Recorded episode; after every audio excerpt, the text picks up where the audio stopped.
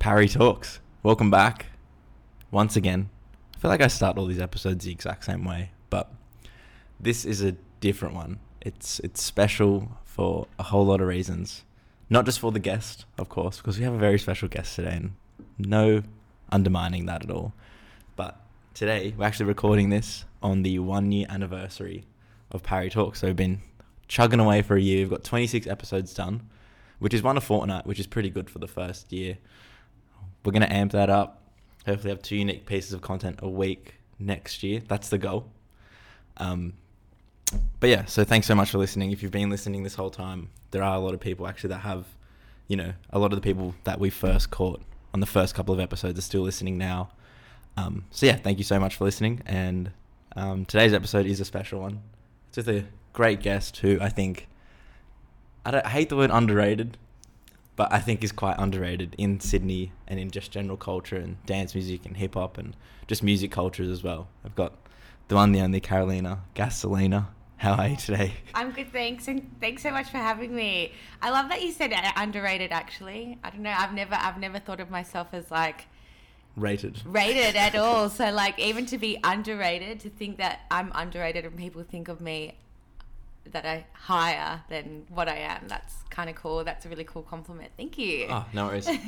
Some people say I'm flattering, but other people say that I'm really dry and I have some sort of a monotone voice. But like, you know, we win-win. We it's win. a win. um, yeah, I feel that a lot of community leaders can be quite like not community leaders, but just people involved can sort of think because it's so outward looking. Like a lot of the time, people don't reflect so much on the work they're doing and actually like take a step back and be like, what have I actually contributed?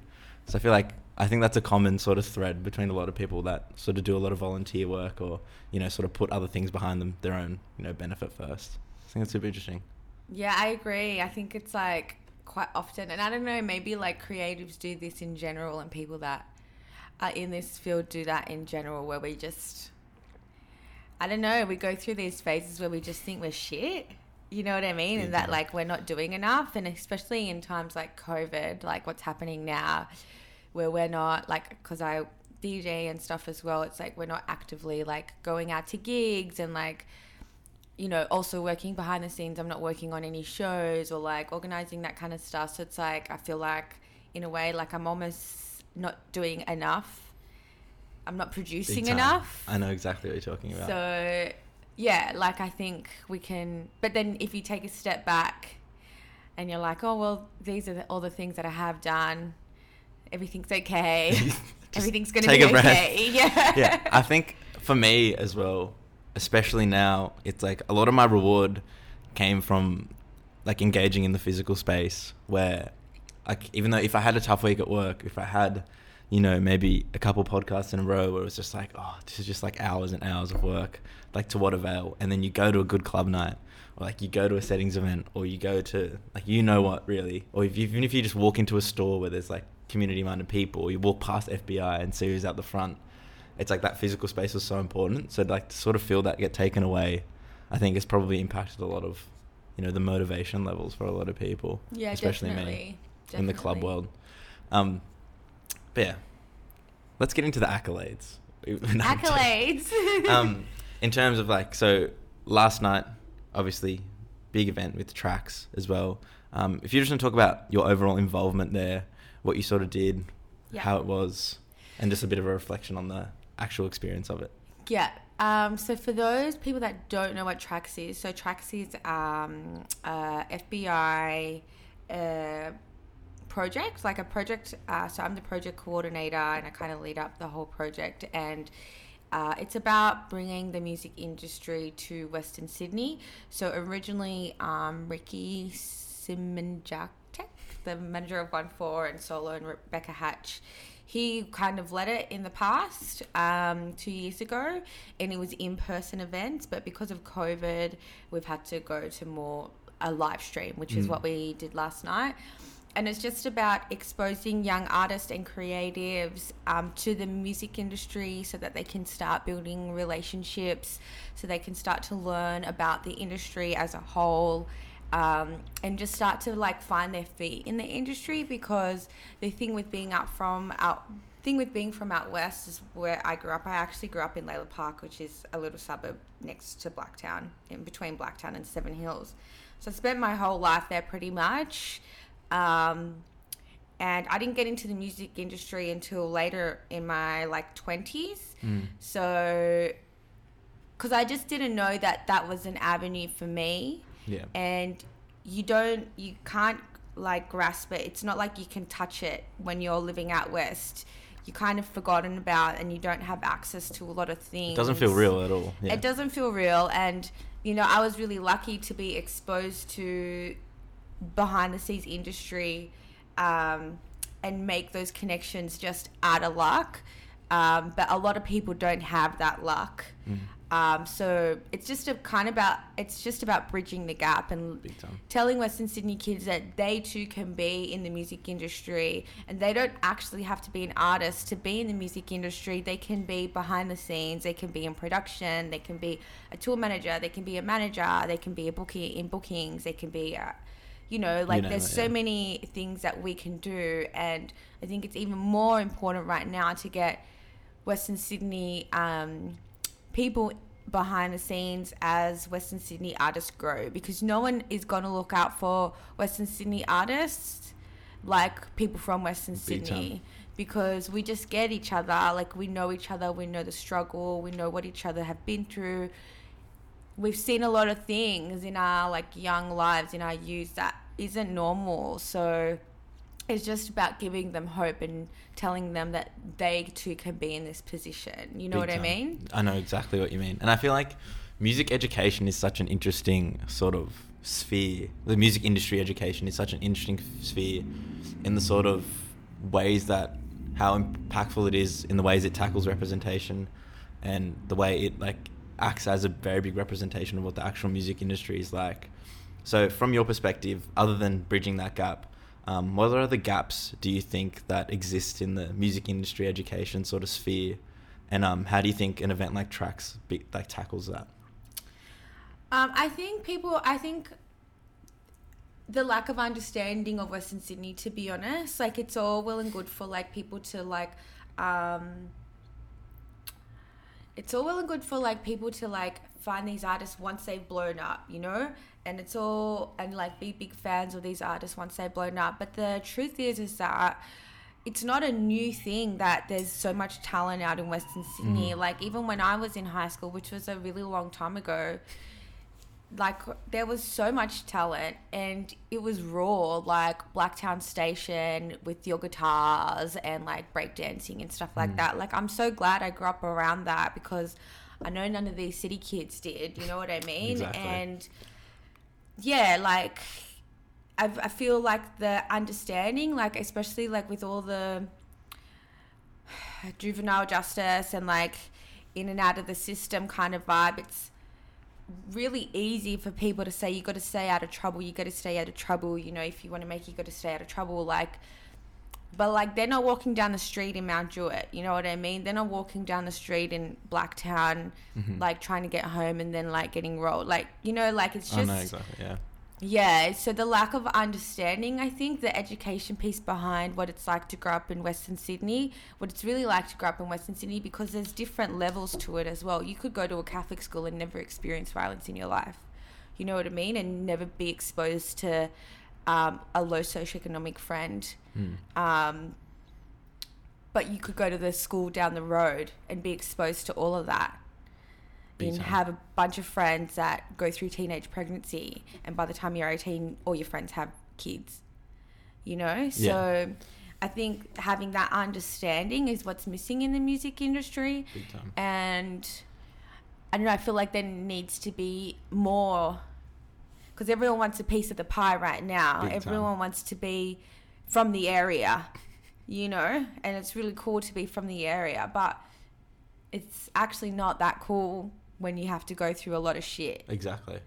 And I feel like one thing as well, it's like a lot of people will, will be, a lot of people criticize, you know, the whole like Western Sydney, like in and out of the system, you know, like just struggling communities and be like, oh, why isn't there any, you know, individual sort of choice? Just be like, oh, if you don't want to get in trouble, just choose not to get in trouble without actually giving youth like structural and like integrating like actual education and unique education in their communities, which is what track sort of does, which what not sort of does, exactly does. Yeah. And like just giving kids a pathway to be like, this is what exists, you know, and those structural like interventions are really important, I think, rather than just being like, just chin stroking from afar, being like, oh, why don't they just be like us? It's so stupid. And I feel like that understanding for Trax is always so important, especially Yeah. with the movement of everyone wanting to be from the area right now, I have which is people such a in Ryde telling me they're from Western Sydney, and I'm like, what?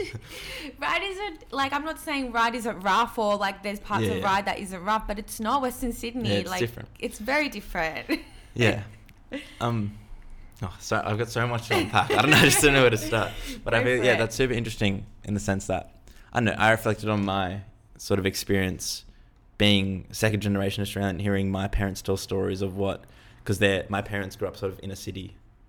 It's like in a inner city, like Woolloomooloo and stuff, and they tell their experience, and like I reflect that on my experience, be like, oh, I've learnt a lot from these people, and that sort of thing. So I reflect on that sort of, you know, the overcoming sort of, yeah, there's just a lot there. Um, but I think that's super interesting, um, especially now where how bubbling and how exciting Western Sydney is as an art space, and it's only been recognised now. Why do you think, just personally, that sort of it's only happening now that Western Sydney's sort of got this, you know, big spotlight on it? I mean, like obviously, because of the artists that are coming out of Western Sydney are obviously very, very talented, Mm. naturally talented, never been trained. You know, they don't come from musical like backgrounds where they've gone to like art schools and stuff like that. It's just raw talent. Um, and you don't need a label and you don't need, um, you know, you can become famous off YouTube right now. So I think the spotlight on them, and also like there's been some gatekeepers like Ricky and Howie and stuff like that that have made space for these kids Yeah. and, you know, really brought them up to that level where their video clips are great, where their mixing and mastering Yeah. sounds great All the small things like that. all the so small important. things as well because you know like there's artists from western sydney that are great but not necessarily getting their um, singles mixed and mastered up to scratch you know you know what i mean so i think you know there's all those like little elements like Mhm. there's a gate open right now um, and there's people that are bringing people in which is great um, and i mean you can't deny like the talent and the bangers Yeah. you know No way. um, so yeah, I think I think that's part of the reason why. Yeah, it's it's actually like amazing. It's brilliant. Yeah. It's amazing to see like familiar faces on TV and doing really well because like when I see video clips and people like on MTV and stuff like that, I think of like the guy, the people I went to school with. Like they just remind me of the kids I went to school with, and it also makes me really sad in a way because I think about how much talent they had and the track that they went down, and you know, whether it be like going joining bikie gangs, which happens a mm-hmm. lot, like straight out of high school, and you know, having three kids to like two different mothers or vice versa, having ice addictions, sometimes all three, yeah. you know, and that's the reality of where you can end up. And you can end up like that coming from the inner west. I'm not saying that. Yeah. But It's there's a normality to it rather than yes. you know being so shocking. being so shocking. Yeah. So, yeah, it, it it's amazing, but in a way, it does make me sad to think that we didn't have those opportunities like 10, 20 years ago. But this is why we're here now, so that we can open that, we can make it easier for the next generation of kids that are coming through. Yeah, and I think one of the super positive things as well, which sort of attaches to the, you know, it's sad that uh, like the past generations did miss out on those opportunities because there wasn't much visibility, you know, because of social media, you name it. But now, it's like there are people telling stories of Western Sydney properly Yeah. because they're from Western Sydney and they understand Western Sydney. So because of that, people from the outside might be like, "Oh, I wasn't aware of this," or "I didn't properly engage with this," or I want to help somehow or I want to educate someone and that sort of thing. So I think there's a big flow and effect, you know, from let alone just one four popping off, say, Yeah. as a moment in sort of Australian music has sort of that flow and effect, not just musically, but you know, socioeconomically as well, hopefully, which is great. totally, totally. Um, sort of back to Trax. Yeah, Um, go for it. Obviously, a very diverse lineup, and importantly, so a diverse lineup. And the music industry is probably the most whitewashed thing in the world. That's crazy. Um, how important is it tackling sort of like diversity and representation issues with like a very strong community radio station like FBI? And how you know do you think that FBI, if you just want to like talk up how great FBI is in sort of tackling that sort of thing? To be honest, FBI is so amazing. Like honestly, like I've never worked in a team that is so supportive and just like really um I hate to use the word woke, but they are Yeah. really woke Yeah. and they actually not even just performative allyship, like they really put that into action. Mhm. And I mean, I'm a perfect example of them putting that into action. I started volunteering there probably like three years ago, and that kind of like really helped me with my music career start like starting off. And um, when Nikki, who's the station manager there, she reached out to me about leading Trax. It was like the per- like I was just like this is perfect. Like I've wanted to do something in my own community. Like the project is based in Blacktown. Like I grew up there. I used to spend so many like days after school in Blacktown at Blacktown Station. So it's like there's no other better person to do it, really. Mm. So and just them knowing that, like them being fully aware of that, just shows that they're not performative. Like Yeah. they really know, like they really have a good think about what they're doing and they showed it with um, the Black Lives Matter um, resources that they pulled together Yeah. on the internet. Um, they're so supportive of all the marches. Their diversity is like at the forefront of them all the time. So, yeah, I just think it's an amazing, amazing platform. And like, I highly encourage any person that wants to get into the music industry to reach out to FBI Radio and just start. If you can volunteer anywhere, start there. You It's know, the best. yeah, Yeah. I feel like, and like, I can't talk any more highly of FBI because like listen to it like every Sunset show because I like work from home a lot, especially at night time.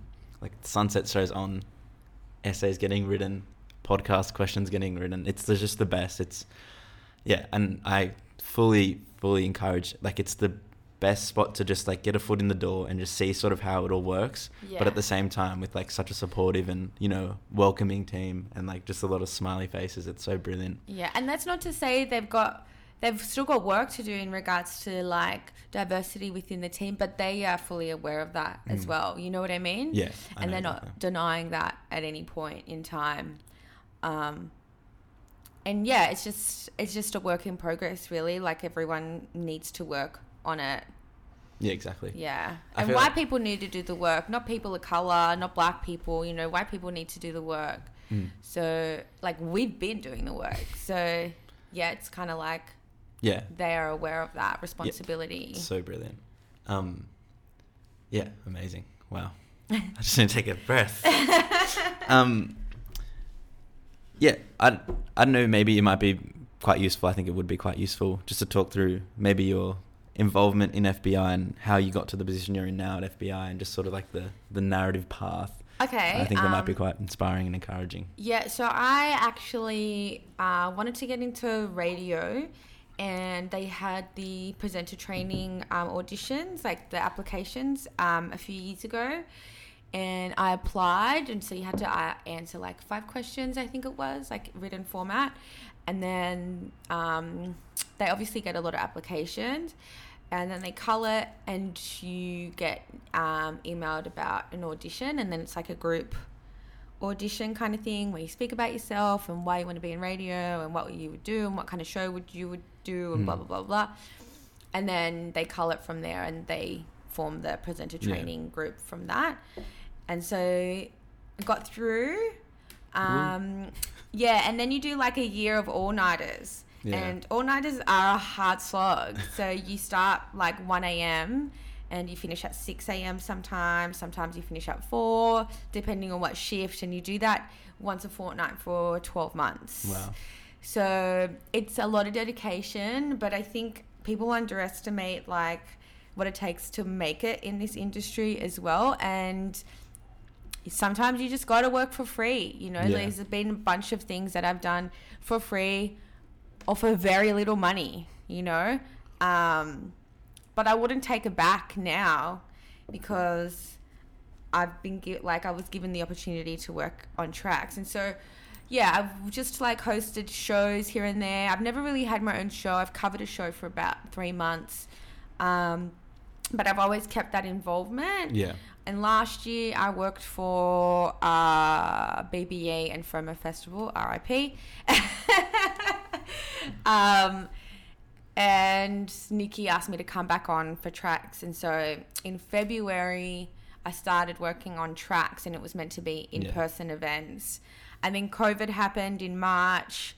And I was really, really lucky because they, Nikki FBI, offered um, to apply for JobKeeper for me, which I wasn't expecting because I was on a contract Yeah.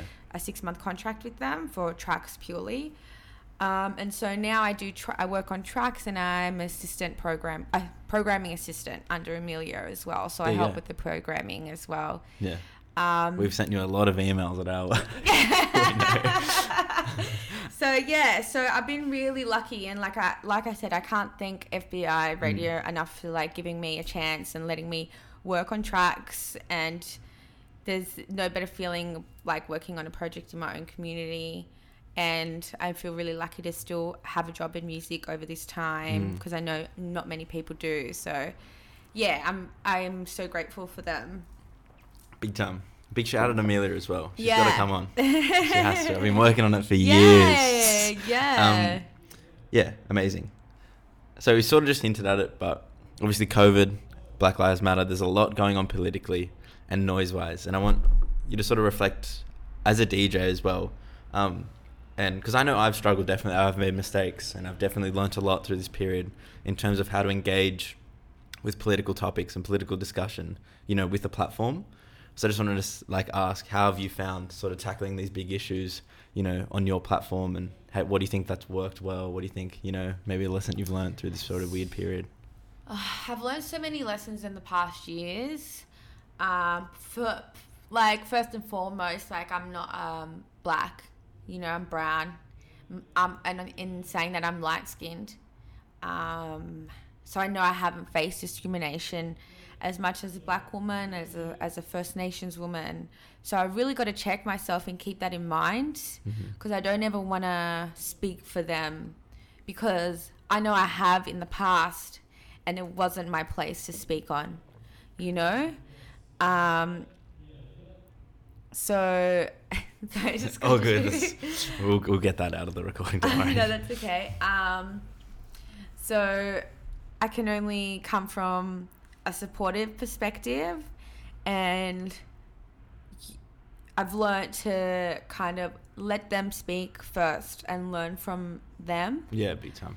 um, and be there for them um, when I can, and that means like little things like not just going when it's trending, like not just going to the BLM march, but going to those Invasion Day rallies, you know, going to the visuals when we have them. So, Mm. for example, it's like, you know, when the Christchurch ma- massacre happened, you know, going to supporting that community, it's like, yeah, it's it's a it's a really hard one Yeah. to be honest, A- and it's a really hard one uh, for a person of color that isn't black as well because I can only say so much and I'm still trying to figure it out.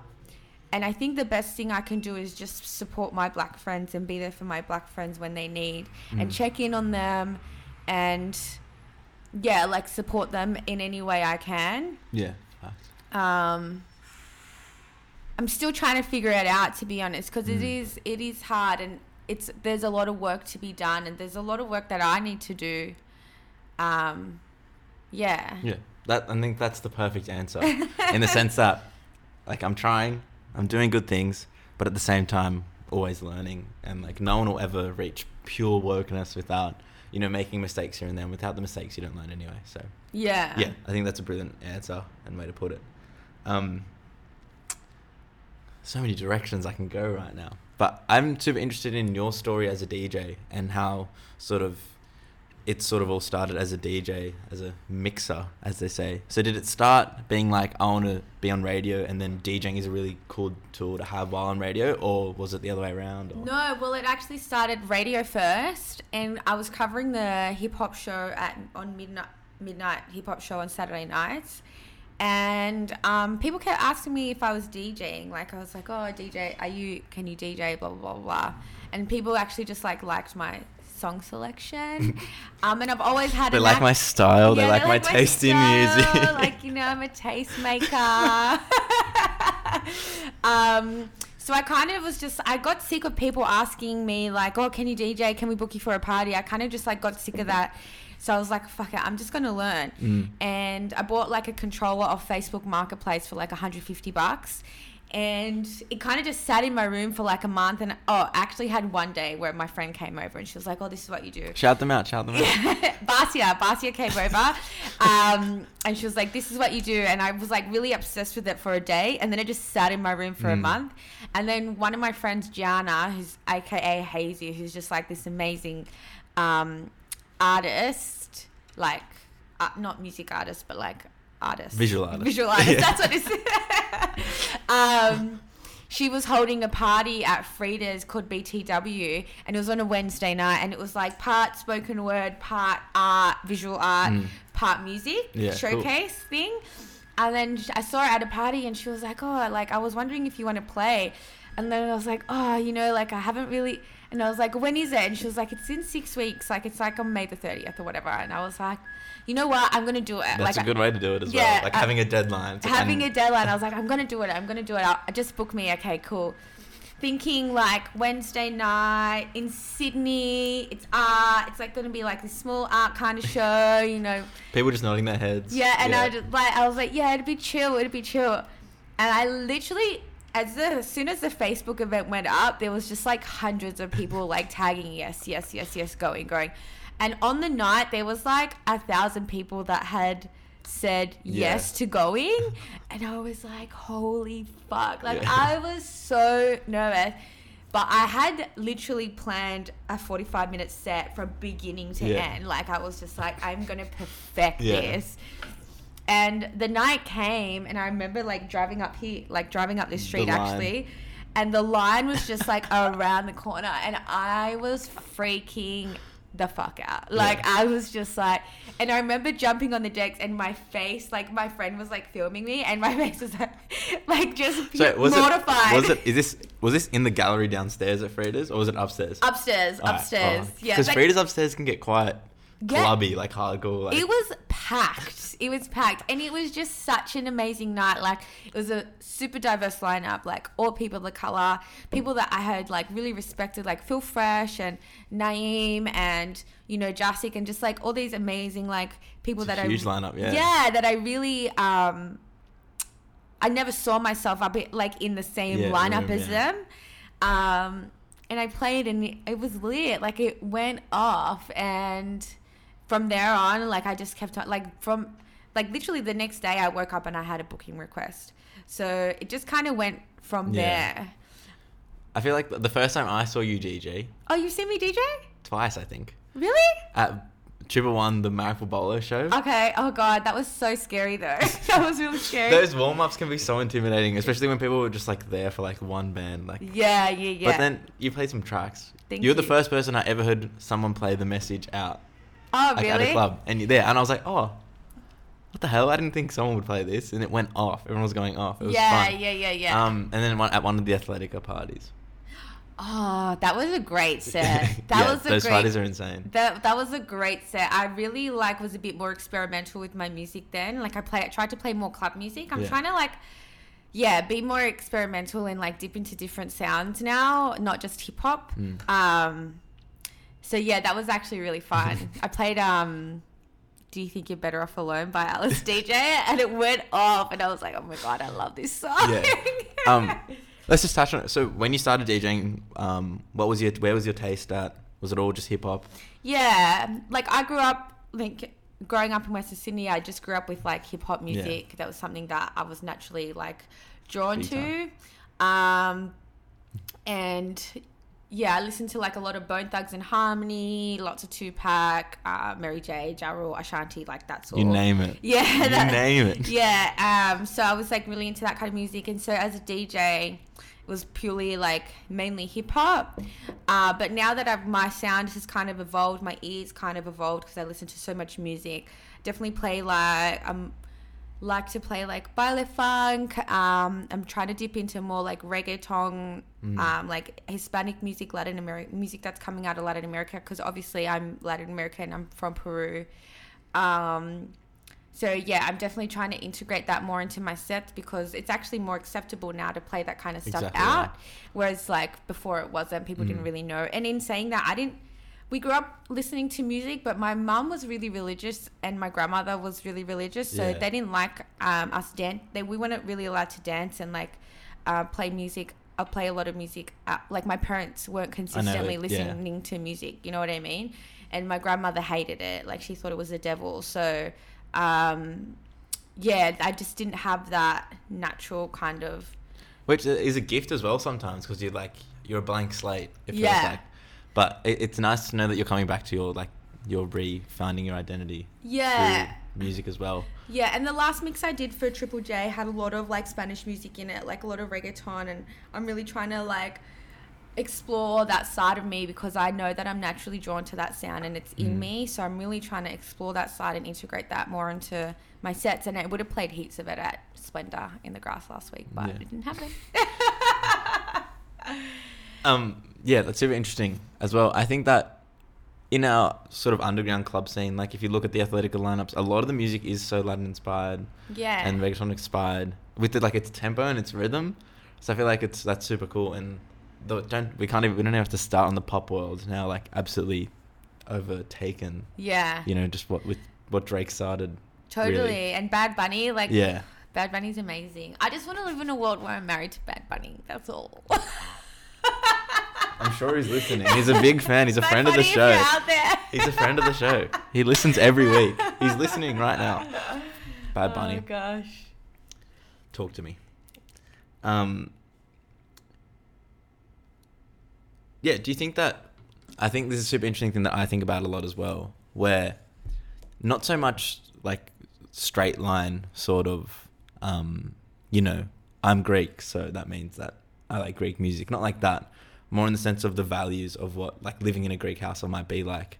I always think about how that impacts my work. So, in what ways do you think that your Peruvian culture has sort of impact, impacted the work you do in music, like culturally or like you know, That's really hard. or value wise, or that sort of thing? It's really hard because um, my parents don't really support my music career. um, in the sense where like they don't. It's not necessarily they. It's not like they're just like hate it so Yeah. much, but it's not necessarily something that they want me to pursue. Like for them, success being coming from a real immigrant family and I was born in Peru and I came came here when I was like one and a half. Coming from a real immigrant family that didn't have a lot, success to them is climbing the corporate ladder. Mm. You know, getting like a real job, working Security a nine to well, five, security, um, stuff like that. So I'm kind of like going against the grain. Um, but in saying that, like that really makes me work harder. Mm. And I think also being a woman um, and being a woman of color, um, I think it's just having that nurturing side to you. Um, yeah, and like instilling those values in my work. And I think that's why I've enjoyed working on Trax so much because I know it's for a greater cause at the end of the day. Yeah. Um, and in saying that, like even when I before I got Trax, before I did Trax, I thought about applying for a grant myself and do, teaching DJ workshops for women in Western Sydney. Mm. So like those are the kind of things that I'm thinking about now. Like how can how can this be more? How can this career as a DJ or as someone in music be more than just someone in the scene? Big time. Yeah. someone that's like hanging around people for like the because there's so much of that Mm. and it's gross. Yeah, clout chasers. um, and they're everywhere and i just want to like whatever i do i kind of just like want to leave an impact a more of an impact than just being a cool just being the cool girl Cool DJ. yeah Out, yeah glitter headphones. yeah Yeah, I know what you mean. so Yeah. that's important to me and i think that's that comes from my parents that comes from my dad my dad was an activist in peru go. Um, yeah, so I think like all of that, all my upbringing, and hearing my dad so passionately talk about like rights and stuff like that, human rights in Peru, I know that's all instilled in me still, and I can I'm gonna try and do the best I can. Big time. Beautiful. Thanks. Alright, ah, that was that was actually fantastic because I feel like we've covered a lot and we've covered a lot of serious stuff. And that was a good way to sort of full stop that. And I want to talk positively because I love Western Sydney. I love multiculturalism, and like I that's like I love multiculturalism, but like it's it's so important to me and so important of what my vision of Sydney is. yeah. As you know, you go to Campsie and like you get the best Chinese food in the country, or you go to Lakemba and you have all this great like Pakistani food, and you know you name it really. Um, it's a big part of like what I think Sydney is. So I just want to ask a couple quick fire questions, but we can we can sidetrack really far because I just want to get to know you more as a person. Yeah. All right, it's lunchtime, Friday, so you can be cheeky. Okay. It's lunchtime on a Friday, sun's out. Where are you going for a, like a big feed, like a big feed, anywhere in Sydney, wherever you want. Um, I would probably go if I could go anywhere. I'd go to La Paula in Fairfield. Mhm. It's a. I'm not Chilean, and apparent like back in the day, Chileans and Peruvians hate each other, but That's they're not now. not, not now. Uh, but La, La Paula is like a Chilean um, cafe bakery, Mm. and they just have like amazing empanadas, and they have amazing South American sweets, and they have these hot dog. Chileans have this dish called completos, which are like um, Chilean hot dogs Oh, and it's just amazing bread with a hot dog with all these toppings and I'm just looking at the time. Is it? I'm a bit hungry for Yeah. 11:30. um, so I'd probably go there, Beautiful. What's the best suburb in Sydney? Lalor Park. Lalor Park. Represent. Lalor Park because honestly, like growing up there, I feel so safe there. I could walk Mm. around there at like midnight, even though it's fucking dangerous, but like still feel safe. It's so. That's the thing about Western Sydney. It's such a community vibe. We're like, as much as we hate each other at times, and we've all grown up together and like fought with each other and whatever. Yeah. But like, I go back there and I feel like I'm at home, Home, and yeah.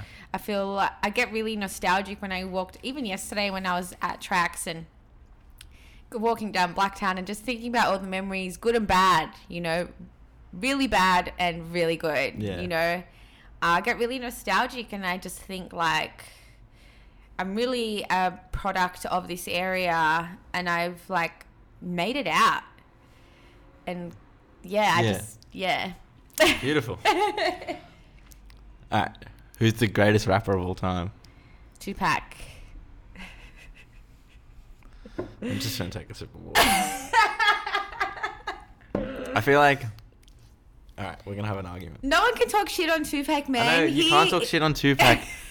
No, I lo- like. Don't get me wrong. He's like don't get- dad. He's like God. Without Tupac, like we wouldn't have had such a movement. Like he was so ahead of his times. Yeah. Like he spoke about so many things in all his songs and lyrics that we speak about now. And It's he was crazy, so smart. Like and so charismatic and just so good looking Yeah. and just like everything about him is just amazing. Yeah, and like a Tupac, you can't talk shit about Tupac because I'll never talk shit about Tupac. That's can't where I'm heading with this. You can't talk shit because in Western Sydney he's a fucking Yeah, god. Don. Big time. Yeah, that's so true.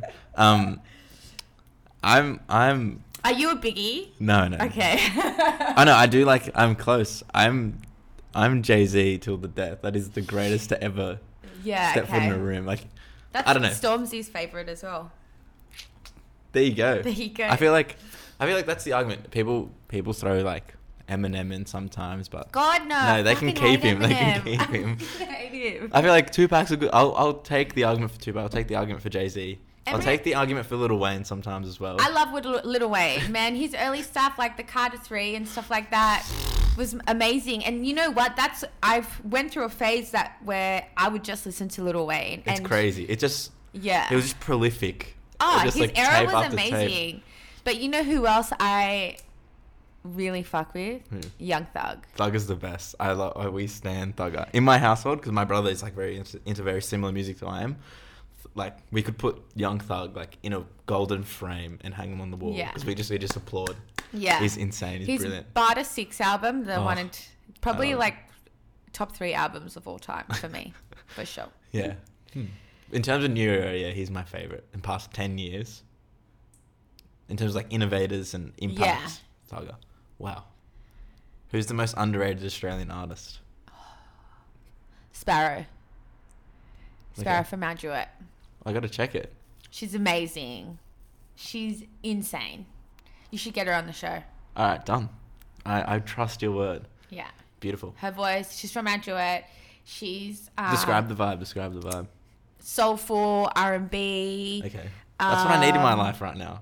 There's a lot. It's very tense. You know, I need that. Yeah, she's soulful. She's R and B. Like, but she's uh, she's hard. Like, Yeah. she's got this presence about her.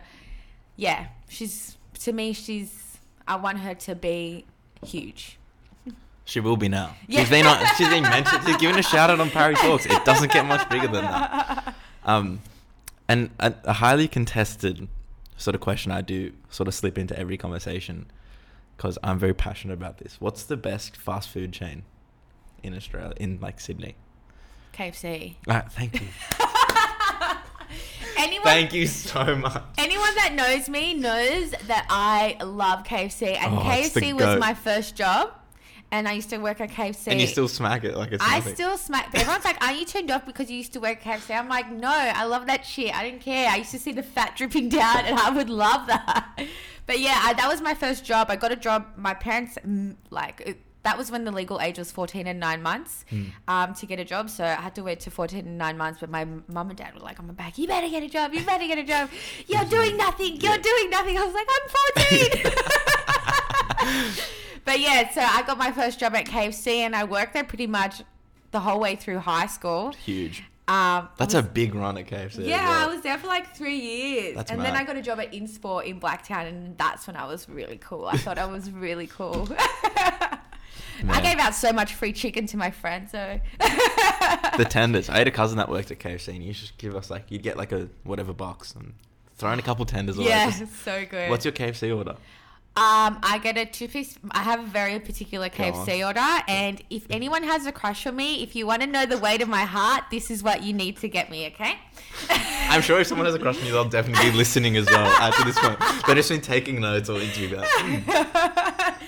I get a two piece feed. Uh, upsize the chips. Nice. Upsize the chips only. Yeah, there's no point in upsizing the drink. It just makes you sick. Yeah, it just makes you sick. And I, I'm not that big on fizzies. I didn't grow up with fizzies, so I'm like not that that big on fizzies. Um, I get a leg and a thigh for the pieces. Must be a leg and a thigh. Yeah. I eat the drumstick first, and then I eat the thigh because it's juicy. Yeah, I hate when you get like the stingiest original recipe base. It's so frustrating. It's like this is no, don't. Anyway, yeah. And then instead of potato and gravy, I swap it for gravy. hmm Did you know that you can just get gravy instead of potato and No, gravy? I'm I'm a big potato gravy stan. I bow down to the potato and gravy with a spoon. Oh yeah. Okay, so I just get the gravy and yeah. Well, I used to get a Gaytime Krusher for the drink, but now they don't sell Gaytime Krushers anymore. So I just get a Mountain Dew. Okay, fair. This is the thing though. And if you if I'm really hungry, I'll get an extra thigh piece. Yeah. But that's it. This is the thing, in my opinion. I think there are good KFCs and bad KFCs. Oh yeah, definitely. At, like Lakemba KFC, go away. Just disappear off the earth. It's the worst. The one in Dulwich, I live. I've just moved to Dulwich Hill right now. There's one on um, yeah, I know. I- Canterbury yeah, Road. that's mine. It's not that good. It's not. All the ones in that area are shit. Earlwood, which is where I live. That's my. That's my KFC. Shit. Really? Town Hall KFC is the best. Yeah, it's really good. You know where else is really good? And this is for the Westies. Seven Hills, Abbott Road. Okay. KFC is very good. See, it's if there's if they're pumping out a lot of chicken, that's when they're good because it's all fresh. to get bang Yeah. bang. But like in Earlwood, like who the fuck's getting KFC other than me and my brother just getting zinger boxes every second day? I know. So like they're not putting out as much chicken as they should. there's no love. There's no love, There's in, the no KFC. love in the KFC in Earlwood. or Dulwich Hill or the Canberra, like everyone in Canterbury, Canterbury Council KFCs can get stuffed, yeah. but the rest of them will keep. Anyway, shout out Canterbury Bankstown Council. That's that's the best. Shout out KFC. the only reason we froth them every episode is so that we get a sponsorship. Final question. You've already sort of answered it, but I need another one. Someone else, you have to like neck nominate someone to come on Parry Talks. Who deserves their story being told, other than Sparrow? Who who needs it?